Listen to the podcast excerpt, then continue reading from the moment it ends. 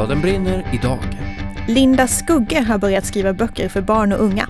Att skildra tjejer som inte beter sig som man ska, det, det tycker jag ligger i linje lite med vad jag alltid eh, tror på, har trott på och tror på och är själv. Vi kliver in i Anna Höglunds ateljé. Det är ungefär 15 kvadratmeter röra.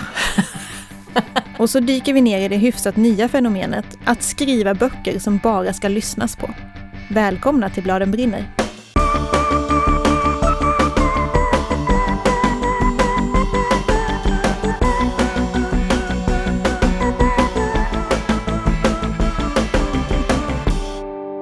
I det här avsnittet träffar jag Linda Skugge som jag har verkligen läst mer än halva mitt liv Mm. för att vi är ungefär lika gamla.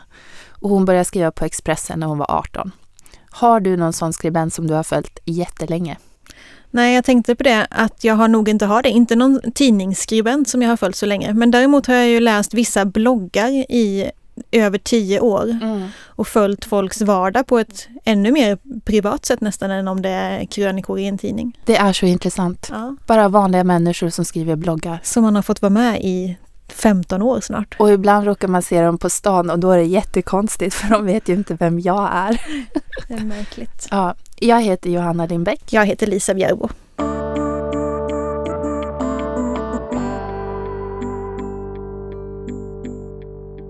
Man kan ju verkligen säga att Linda Skugge är en erfaren skribent. Hon har hållit på i mer än 20 år och det har blivit krönikor, feministklassiker, diverse tidningstexter och romaner.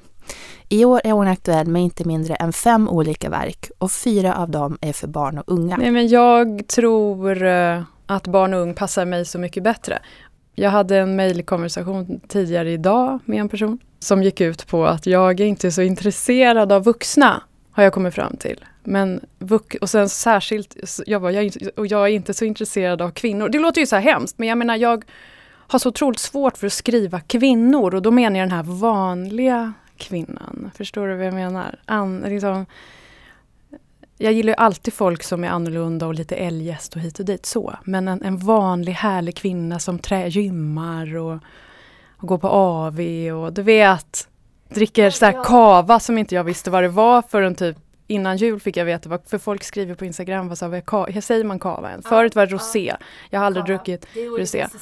Ja, och kava har jag aldrig druckit. Jag dricker ju inte alkohol naturligtvis. Men, nej, men så att jag, den här typen av kvinna som håller på och pratar om relationer och du vet, jag är, inte, jag är helt ointresserad av sådana. Däremot är jag jätteintresserad av barn som grupp. Det intresserar mig något oerhört, alla åldrar. Så då passar ju det säkert mig bättre, men nu återstår ju att se vad folk tycker då. Det kanske, ingen kanske tycker det är, alltså du förstår, det återstår ju att se. Så här. Jag förstår, böcker säljer ju ingenting så det är klart, det förstår jag ju. Det, ingen kommer ju köpa. Men det återstår ju att se om några tycker om det. Liksom. Sådär. Så det, var, det var ett jättelångt svar.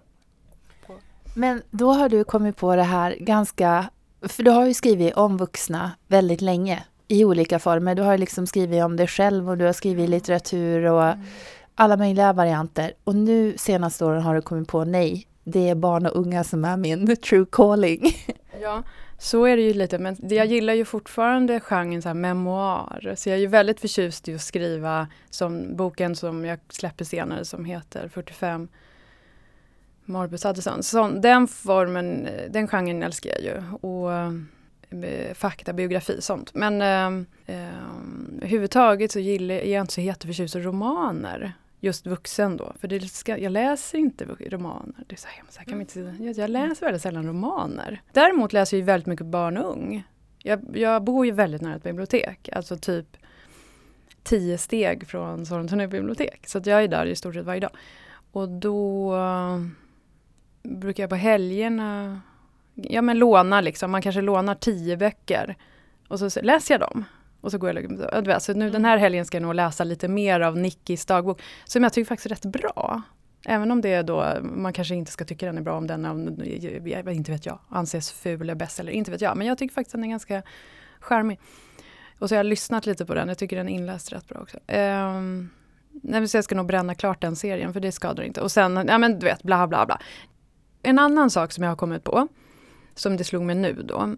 Eh, för den var ju en intressant fråga varför jag plötsligt kom på. Så här, jag har ju i alla år tänkt Att jag kan inte skriva, eller om jag ska skriva om barn, för barn, så måste jag skriva om liksom den som var jag. För att liksom också vara sann mot mig själv. Förstår du? Den tysta, blyga som inte någonsin, du vet, det knackade aldrig på. Mm. Hon fick aldrig en kompis. Du vet, det där har jag varit besatt av och är fortfarande.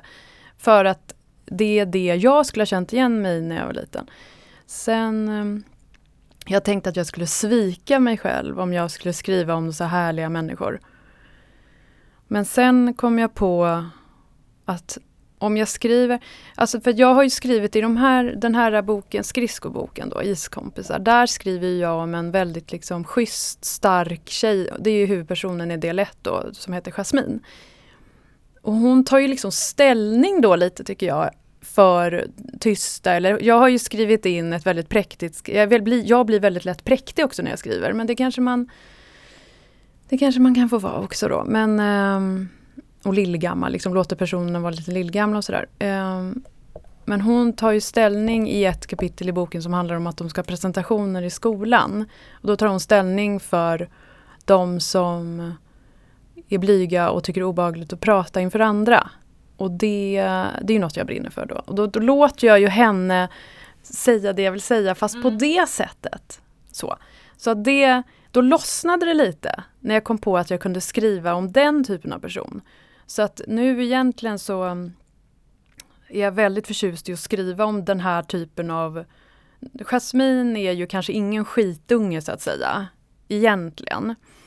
Eh, men den här personen i, jag har ju skrivit Ella och Youtube-paniken, den hon är ju liksom en, Ella är ju liksom en skitunge lite ser jag det som, och vilket är helt fantastiskt. Att hon, Vad menar du med skitunge? Jag menar på ett väldigt positivt plan, att hon hamnar i slagsmål och hon ja. är liksom så, att hon skolkar för att gå och köpa en fisk. Alltså hon, hon är lite gränslös, eller ganska gränslös. Eh, nu blir det ju för, den är kanske för 9 till 12.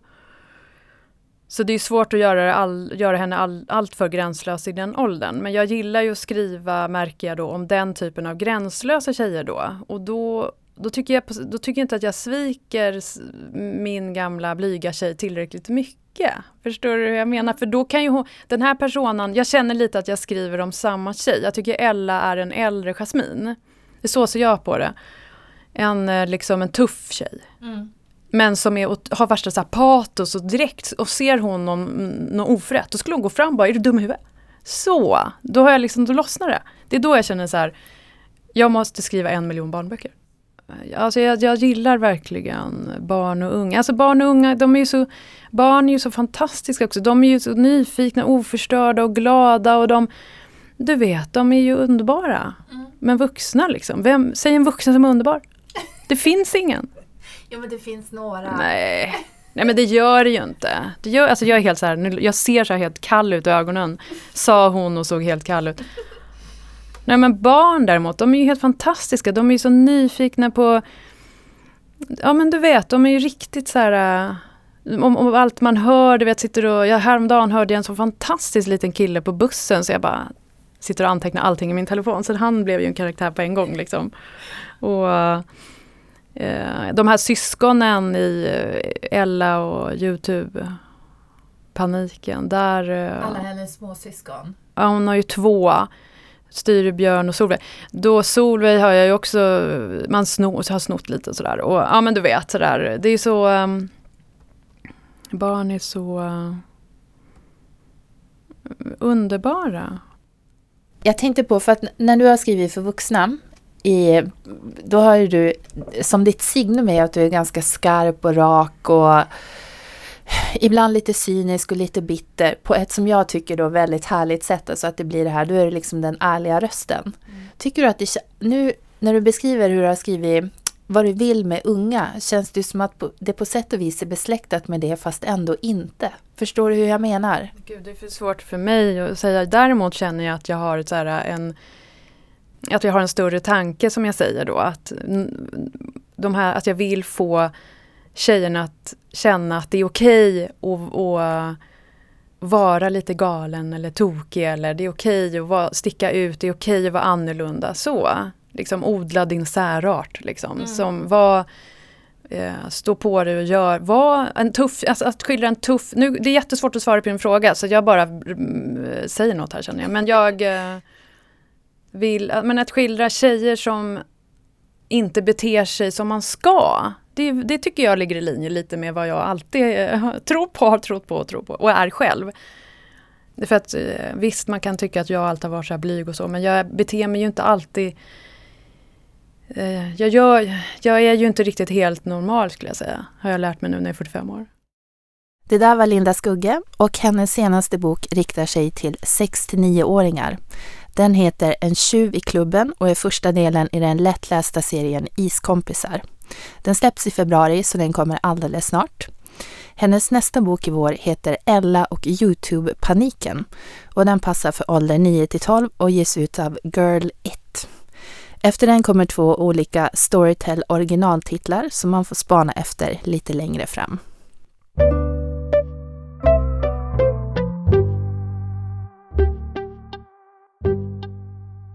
Jag vet inte riktigt hur eller när eller varför det hände, men jag har märkt att jag väldigt sällan ser på film numera. Istället ser jag på till exempel Grey's Anatomy, Bron, The Fall, Skam. Nästan alltid när jag landar i soffan för att kolla på någonting nu för tiden så är det en tv-serie jag ser. Och jag vet att jag inte är ensam om det här. Det har hänt någonting med vad vi tittar på.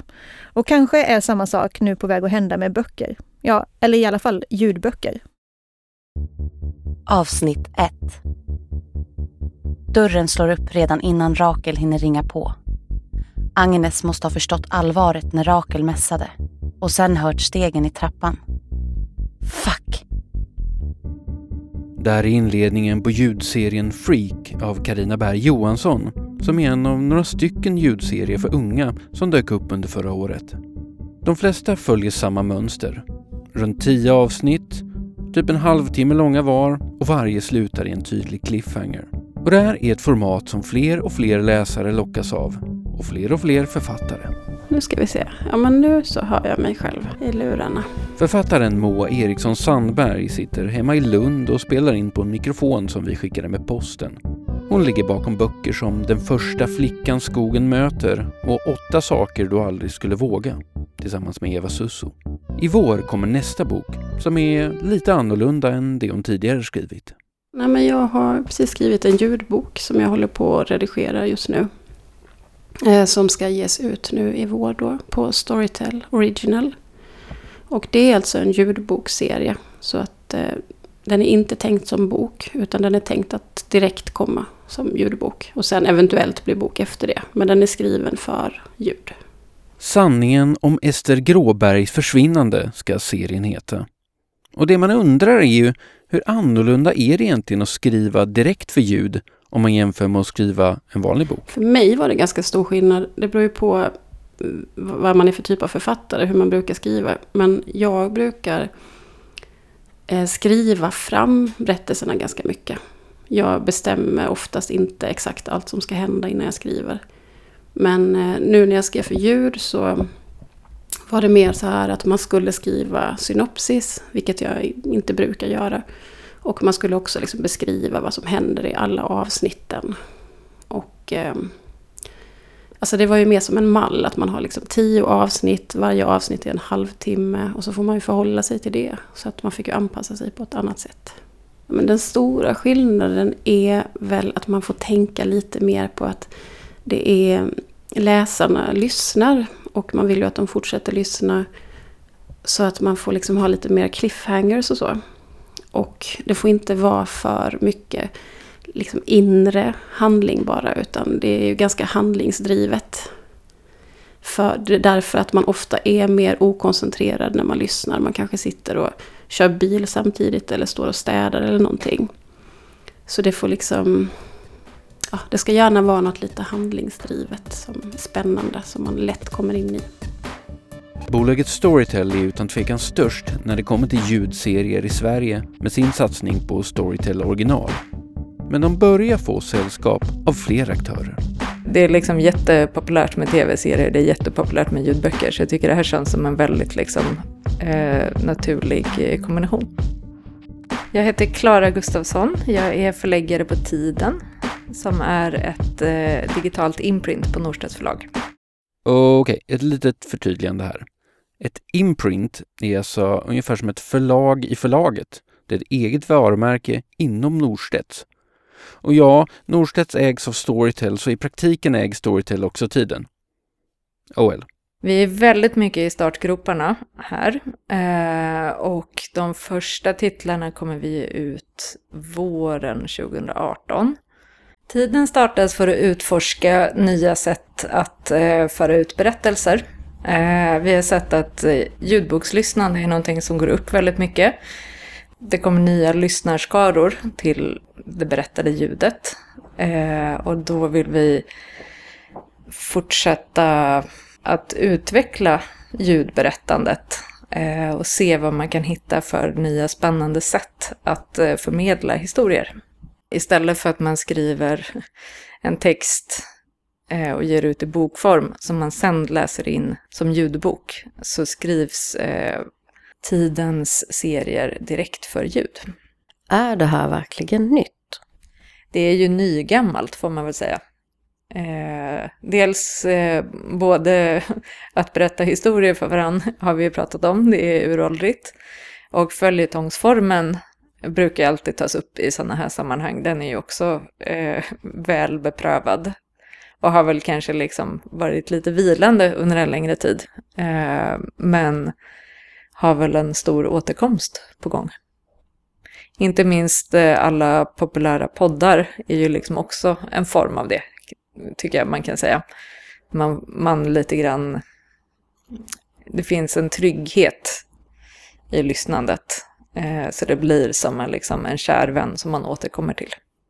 Tror du på något sätt att det här är läsfrämjande? Det vet jag inte. Jag är den första som blir glad ifall det har sådana eh, effekter. Det finns ju många som säger att de har slutat att läsa romaner, det är svårt att hinna, det finns så mycket annat som ska hinnas med. Men att eh, ljudböcker tycker de är en hjälp för det. Så på det sättet kan man ju säga att eh, ljudboksvärlden redan har en form av läsfrämjande påverkan.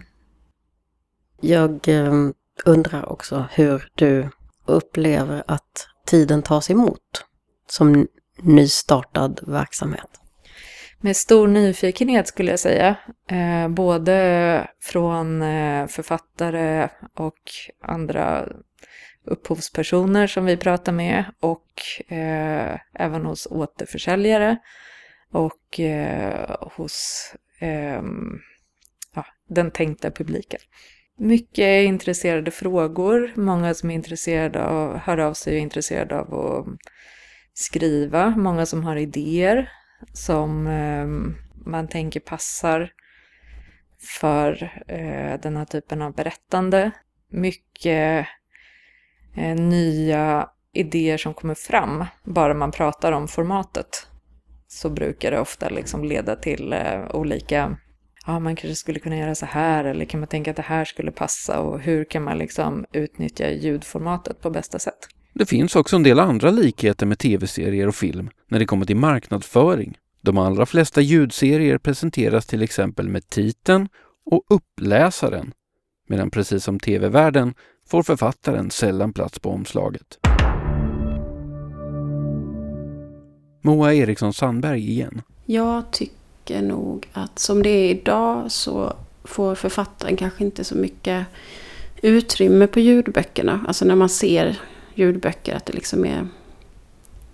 Um, att liksom själva idén kommer före författaren. Alltså det skulle ju vara kul om ljudböcker sågs ännu mer som, som böcker så att säga. Alltså det skulle ju vara kul om de blev recenserade i tidningar. Om det blev liksom mer... Att de likställdes med, med vanliga tryckta böcker helt enkelt. Sen när det gäller själva utvecklingen så, så vet jag inte riktigt. Alltså det kanske skulle vara kul att de dramatiserades mer och sådär. Annars tycker jag nog att det, det är rätt bra som de är faktiskt. Men att det finns mer, att det kommer fler helt enkelt. Att det kommer ännu mer genrer man kan lyssna på och sådär. Hur stort det här med ljudserier kommer bli får vi helt enkelt vänta och se. Men inom kort kommer vi i alla fall få höra mer barn och ungdomslitteratur. Det är ju ett utbud som håller på att växa väldigt mycket. Eh, ljudboksmarknaden växer ju väldigt mycket i stort eh, för alla. Eh, och, men för yngre så har det inte gjorts så himla mycket ljudböcker. Det är vissa serier och ja, det, det har absolut funnits men det har också getts ut många inbundna böcker som inte kommer ut som ljud. Och där så kommer det fortsätta öka väldigt mycket. Det där var förläggaren Klara Gustafsson på förlaget Tiden. Och innan dess hörde ni Moa Eriksson Sandberg som snart kommer med serien Sanningen om Ester Gråbergs försvinnande på Storytel original. Reporter här var Tutti Kassen och Gustav Edman.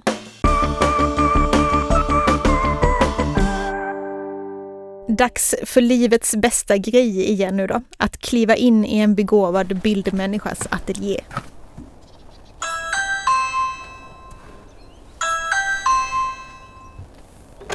Hej! Välkommen. Hej! Hej, välkommen. Lisa. luktar gammal limfärg här känner jag. Så här, lite ruttnat lite. Jag har höll på att experimentera med äggoljetempera och sånt där. Man har lite om ägg och fisklim och sånt där. Det lu- luktar lite så här fisklim. Tycker det luktar ganska gott. Jag heter Anna Höglund och just nu sitter vi i min ateljé som är en friggebod på min tomt. Så jag har ganska nära till jobbet, cirka 20 steg. Eh, Det är ungefär 15 kvadratmeter röra. Men eh, det som är så skönt, för att jag har ju egentligen aldrig haft någon, ateljé... eller jag har försökt ha ateljé förut, men i så här arbetslokal i en korridor med andra konstnärer och så, men det gick inte, jag klarade inte av det. Jag bara vankade omkring där som ett instängt djur. Eh, och sen har jag alltid haft ett arbetsrum hemma i bästa fall, eller i köket i värsta fall. Så det här är väldigt skönt att man kan liksom lämna sina grejer och det är samma det är liksom inte ma- ma- massa barn som har ritat på ens original och sådär. Man kommer tillbaka. Som, som är, på, ja, det är på gott och ont i alla fall. Alltså jag har alla möjliga material. Eh, det här eh, bordet jag har, det är min barndoms köksbord. Egentligen är det ett arbetsbord från Konstfack som min, mina föräldrar gick på när de var väldigt unga. Och inte hade råd med möbler så när de renoverade så fick de ta över här. Så här har jag liksom, jag och mina syskon ristat in våra namn. Så det var jätteroligt när jag fick tillbaka det här av en gammal pojkvän för, från tonårstiden. Och här har jag då mina karandashkritor i en låda. Så har jag förstås färgpennor. Jag har mina eh, akrylfärger. Jag har mina eh, akvarellfärger och gouachefärger. Jag har liksom alla möjliga sorters färger. I, I skåpet har jag färgpigment. Här har jag platonal. Jag har två stora lådor i min hurts där med bara sånt här som jag klipper ut ur eh, Tidnings, alltså typ urklippta tidningsbilder och sånt. och vy, gamla vykort det kan vara liksom. Och mina egna gamla, liksom, gamla bilder som jag Det tycker jag också är kul att använda. Jag har använt i flera böcker. Sånt där som jag målat för länge sedan. Den där ska jag använda i nästa bok till exempel. Den som sitter här på staffliet. Mm. Det är för att jag eh, lärde mig lite om hur man gör äggoljetempera. Jag tänkte när jag ändå höll på kan jag lika gärna använda bilden. Så det blir liksom det blir roligare så. Ehm, Hur går en vanlig arbetsdag till för dig? Går du ut hit direkt på morgonen? Ja, alltså jag börjar på gamla dagar få lite såna här rutin, rutiner. Först går jag ut med hunden. Och då tar jag med mig min eh, li- lilla dator, det vill säga min mobiltelefon. Och så svarar jag på mejl om det är något samtal jag ska göra så gör vi det i skogen när vi sitter och tittar på träden. Hunden håller på med något. Och sen går jag för det mesta ut hit och jobbar några timmar. Och det Anna Höglund jobbar med då, det är oftast olika bilderböcker. Googlar man hennes namn så poppar det upp flera texter som alla omnämner henne som en av Sveriges främsta illustratörer. Dels har hon samarbetat med olika författare och gjort bilderna till böcker av till exempel Ulf Stark eller Barbro Lindgren. Men hon har också gjort böcker där hon själv har stått för både bild och text och då tänker jag på alla böckerna om Mina och Kåge till exempel. Eller Om detta talar man endast med kaniner. Eller Att vara jag. I vår är hon aktuell med Förvandlingen. Det är en bilderbok som är inspirerad av Elsa Beskows saga Tripp, trapp, trull och jätten Dum-Dum. Så här säger Anna när jag ber henne beskriva sin nya bok. Det är en, som jag tänker, en lite, lite sådär gammeldags saga. Jag har ju alltid varit intresserad av sagor. Och läst mycket sagor också som eh, tonåring läste jag mycket sagor faktiskt. Upptäckte H.C. Andersson. Återupptäckte H.C. Andersson som tonåring. Eh, och Tusen och en natt. Och den här sagan var en, en av Elsa Beskows eh, mera berättarsagor. Alltså det var ingen bilderbok utan den finns med i någon sån här sagosamling som min mamma läste för oss när vi var små. Och sen visste jag inte vad den... Jag, jag kommer ihåg några bilder för det var ju liksom illustrerat med några få bilder. Eh, men jag kommer inte ihåg riktigt sagan mer än liksom huvudingredienserna i den. Och avsiktligt, jag har alltid tänkt på den här sagan och jag tycker att det är intressant och vilka saker man kommer ihåg från eh, som har gjort intryck på henne, som har varit viktiga, som, eller som har fastnat bara. För det är mycket som inte har fastnat. och, och eh, att fundera över varför just det har fastnat. Och då är det de här elementen som handlar om att skicka tillbaks en projektion, liksom, det onda ögat. Att skicka tillbaks det med hjälp av den här spegeln. Sen, är det, sen har jag ju läst om den här sagan sen när jag redan hade gjort färdigt den där. Och det är inte så, ja, det är de här spegeln och paraplyet som finns med. Och jätten förstås. Men annars är det inte så mycket som är kvar. Nej. Men det var det viktigaste jag kom ihåg. Ja, precis. Men så du eh, medvetet tänkte att nu ska jag göra en saga inspirerad av den här men jag ska inte läsa om den förrän jag är klar? Ja, det tänkte, så tänkte jag faktiskt. För jag tyckte att det var intressant var vad jag, vad jag gjorde av den i mitt huvud eller under alla dessa år, från att det var kanske fem när jag hörde den. Liksom, och sen har det liksom legat där och blivit någonting annat. Och vad gjorde du av den då? Jag gjorde en eh, lite mörkare version tror jag och att det är bara ett barn. Och att det är såklart, jag gjorde min version av liksom och hop, ho, eh, Elsa Beskows grundhistoria hopflätat med min historia på något sätt. Min egen barndomshistoria på något vis. Och bilderna i den här boken, har jag rätt när jag säger att det är etsningar? Ja, det är det. Och det är det därför att nästan alltid så blir jag trött på mig själv när jag har gjort eh, bilder till flera böcker sådär, på, i liknande teknik. Och nu kände jag att jag ville prova någon ny teknik. Eftersom jag aldrig har gått på någon riktig konstskola sådär så var det någon som, jag fick bara höra det att man kan söka ett sånt här projektår på Konstakademin som vilken konstnär som helst kan göra det som är yrkesverksam. Eh, och då sökte jag just grafik. Det är flera som har sagt att du skulle tycka det var kul med grafik. Jag tycker, ja, okay, ja, jag tycker det är fint. Jag har ju sett de här fina pressarna. Jag tycker det är så fint med de här 1700-talsmiljöerna. Vi ser ju det är precis samma teknik som man gör på precis samma sätt som Rembrandt gjorde. Det är ju egentligen inga... Ja, det finns ju pressar som går på el men annars... Det finns ju också de här gamla. Så men vi hann väl ungefär bara komma igång och lära oss liksom grund, grunderna så brann skolan upp. Det var ju väldigt, väldigt, väldigt sorgligt. Så det blev lite rörigt men jag, jag lärde mig ändå grunderna. Och sen körde jag lite fritt med hjälp av min eh, lärare i just koppargrafik som var det som jag typ, liksom egentligen mest ville lära mig. Lite här och där. Eh, på Konstfack mest. I deras verkstäder. Och eh, jag menar, jag kan verkligen inte säga att jag kan det, men det var liksom det här. Jag kan inte hålla på här i ett år och bara leka, så att jag måste göra en bok under tiden. Men det blev två.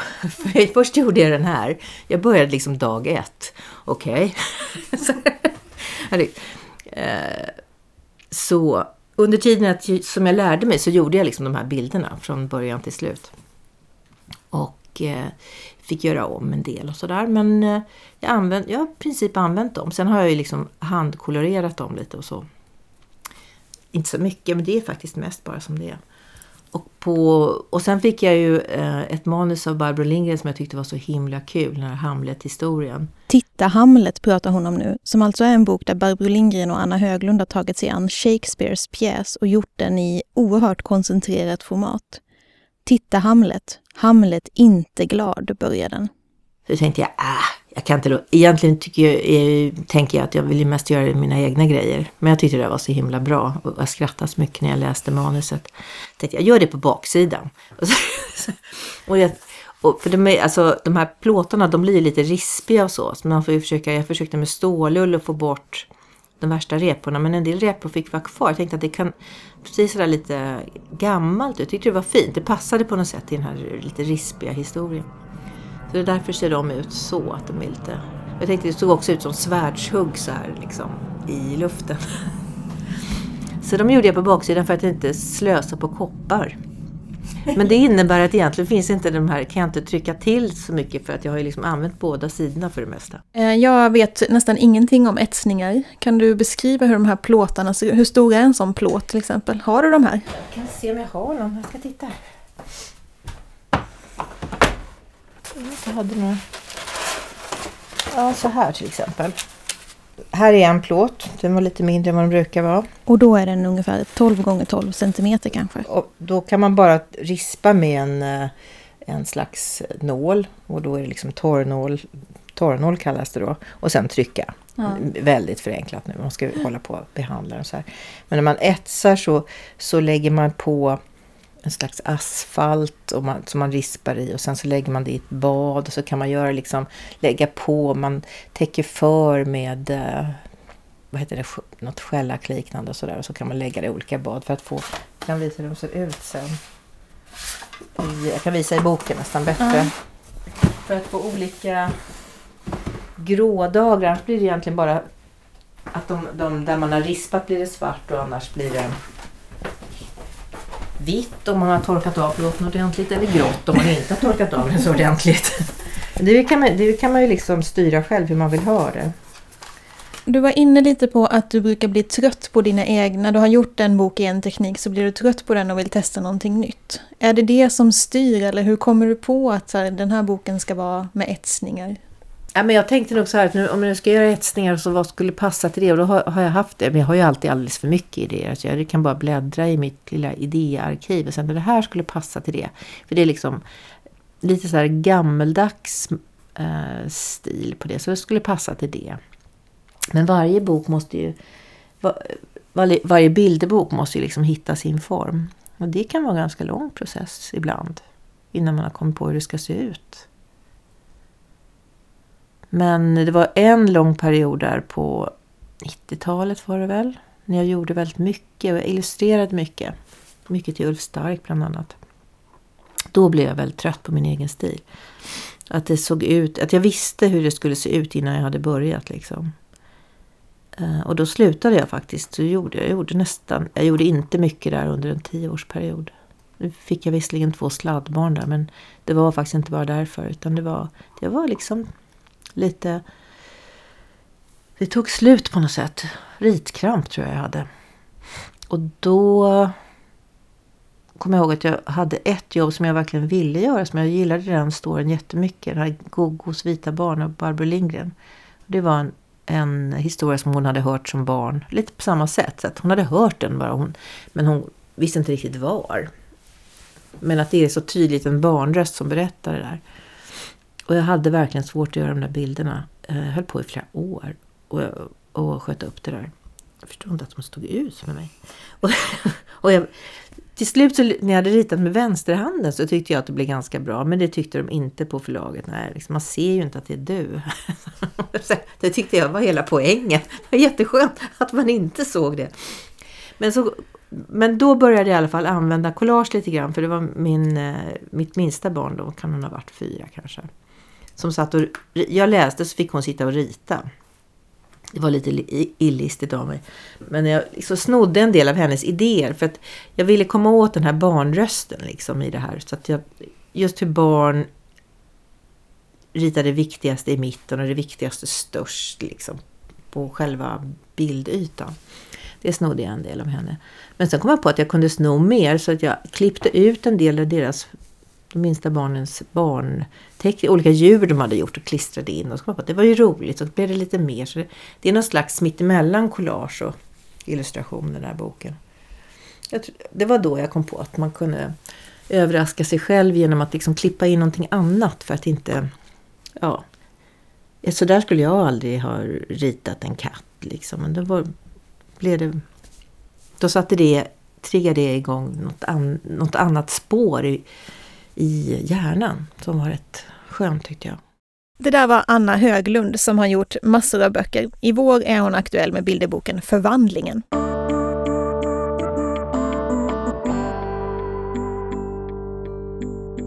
Boktips Johanna, du får börja idag. Ja, jag har en bok som heter Moxie som är skriven av Jennifer Matthew. Och den är nu på engelska men den kommer på svenska till hösten. Så man kan läsa den direkt eller hålla ut. Mm. Eh, och då är huvudpersonen en tjej som heter Viv Carter. Hon går på high school i någon liten stad i USA. Och då är grejen att där finns det, du vet, ett fotbollslag. Vanliga stereotyper av fotbollslaget. Och det är så himla de killarna är vidriga och skolledningen är sexistisk och det är så himla mycket orättvisor mellan killar och tjejer. Mm. Och det här retar sig alla tjejer på, inklusive då Viv. Så då till slut blir hon bara så sjukt less. Hon bara, jag pallar inte det här mer. Och då har hennes mamma varit en sån här riot girl och lite punkig när hon var ung. Och mamman har sparat en massa fanzines som Viv läser med jämna mellanrum. Och då av dessa så får hon idén att hon ska göra ett fanzine. Men hon är väldigt hemlig med det, så hon säger det inte till en enda person, inte någon bästa kompis eller någonting, utan hon gör det här fanzinet själv. själv. Och sen åker hon till skolan jättetidigt på morgonen innan någon har kommit och lägger dem i damtoaletterna. Och liksom hoppas att någon då ska börja läsa de här. Och då, nu ska jag inte avslöja mycket vad som händer, men det är så fint liksom det här första, för i fanzinet så skriver hon liksom, jag är så, är, är du också less på att fotbollslaget får de här fördelarna och så. Om du tycker det så skriver hon, rita stjärnor på din hand den här och den här dagen. Mm. Någon dag senare då.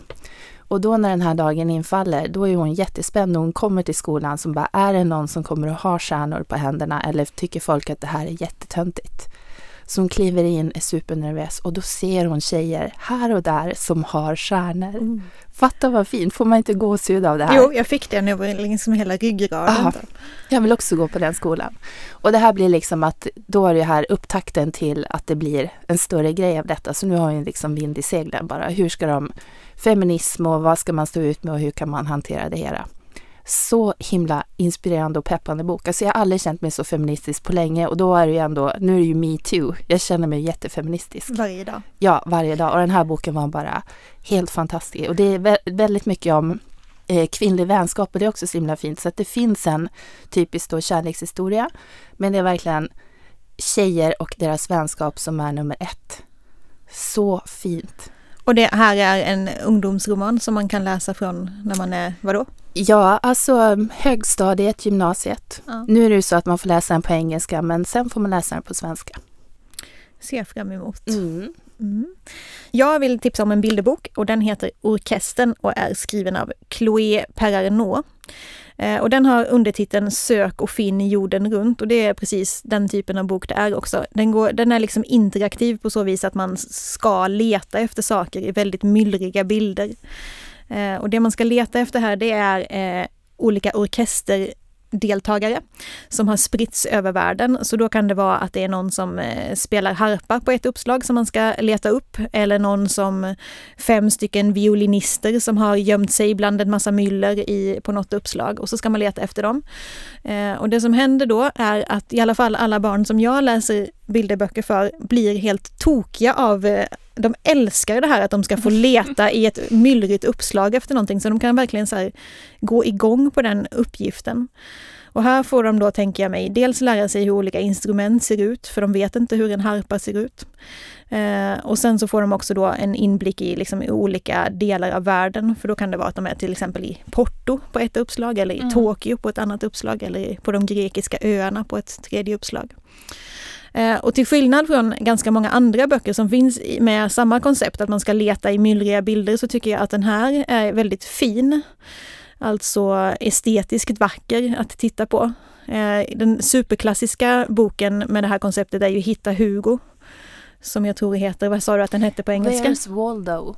Mm. Den har jag läst. Ja, där ska man hitta en, en människa bland en miljard andra nästan likadana människor. Och den tycker jag, förlåt Hugo, inte är så estetiskt vacker att titta på. Men den här är liksom målad med jättefina färger. Det finns en citrongul nyans som återkommer som jag kopplar ihop med Pippi Långstrump och Wang Nyman till exempel. Mm. Och sen är det väldigt mycket grönt och blått och rött och jättefin är den. Så den vill jag tipsa om. Den mm. kan man syssla med från att man är fyra år eh, och upp till upp förbi 37-årsåldern uppenbarligen. Då. Och Moa Eriksson Sandberg vill tipsa om? För mellanåldern så skulle jag rekommendera Eva Sussos roman Yummy. Som handlar om ett eh, maskrosbarn som heter Yummy. Som växer upp mycket ensam och lär känna en kompis. Och den är lite så här, inte övernaturlig direkt, men den har vissa drag. Att man inte riktigt vet vad som är verkligt och vad som är hennes fantasi. Som jag gillar. Och Anna Höglund sa så här. Sylvester och Trollstenen av William Steig, det måste de ju ge ut igen för den här var ganska gammal ser jag. Oj, oj, oj vad gammal den var. 69, men jag tror den har kommit ut flera gånger efter det. Det är om åsnan Sylvester som samlar på magiska stenar. Han hittar en dag en trollsten som gör att han kan förvandla sig till vad som helst. Det är bara det att han blir så rädd eh, när han möter ett lejon så han råkar förvandla sig själv till en sten eller ett stort klippblock. Och det tycker jag är en så genial bild av hur det är att, vara, att bli väldigt rädd. Så man kan bli liksom, man kan läsa det som en bild av hur det är att bli deprimerad. För han ligger här och är ett klippblock, liksom sida efter sida och årstiderna växlar och familjen letar efter honom men han, är liksom, han kan inte svara för han, han beskriver också hur det är att vara deprimerad, att, liksom att inte kunna prata. Han vill liksom nå ut men han kan inte. Och det här är Linda Skugge igen. Jag vill säga en som jag tycker är konstigt att hon inte blev Ågotsnominerad, eh, för den kanske inte kom den i höstas då. Ja. Maria, Maria Frensborg, Mina smala axlars längtan, som jag borde ha läst mycket tidigare. Det som är fantastiskt är eh, språket. Att det känns som att hon verkligen älskar språk. Hon leker ju verkligen med språket. Och det kanske gör att boken är lite svår, men det tycker jag också är så här som, som Augustprisjuryn borde premiera. Den om någon, det är väl där smal litteratur, eller hur? Jag blev helt så här, wow, är det så här? Jag hade ingen aning om... Den bara stod på biblioteket frontad, så jag bara, men jag tar den här. Nej, men så jag blev så helt otroligt eh, positivt överraskad. Och sen är den ju också, jag behöver inte säga slutet, men det är ju väldigt tufft feministiskt slut. Sådär. Tjejerna vinner. Liksom, att de, ja, det är, eh, och att tjejen, det beslut hon gör är, är väldigt bra. Det vill man ju väldigt, att det är bra för tjejer och killar. Ja, nej, det är um, främst för språket. För att det är egentligen som poesi. I nästa avsnitt av Bladen brinner ska vi prata om svensk barnlitteratur i utlandet och utländsk barnlitteratur i Sverige. Men nu är det slut för idag. Bladen brinner görs i samarbete med Dieselverkstans bibliotek. Och en lång rad bokförlag som heter Rabén och Sjögren, Bonnier Karlsen, Alfabeta, Opal, Lilla Piratförlaget, B. Wahlströms, Bergs Bokförlag, Nypon förlag och Natur och kultur. Tack alla ni! Och tack också till Gustav Edman på Fabel som har producerat och till Håkan Lidbo som har skrivit musiken.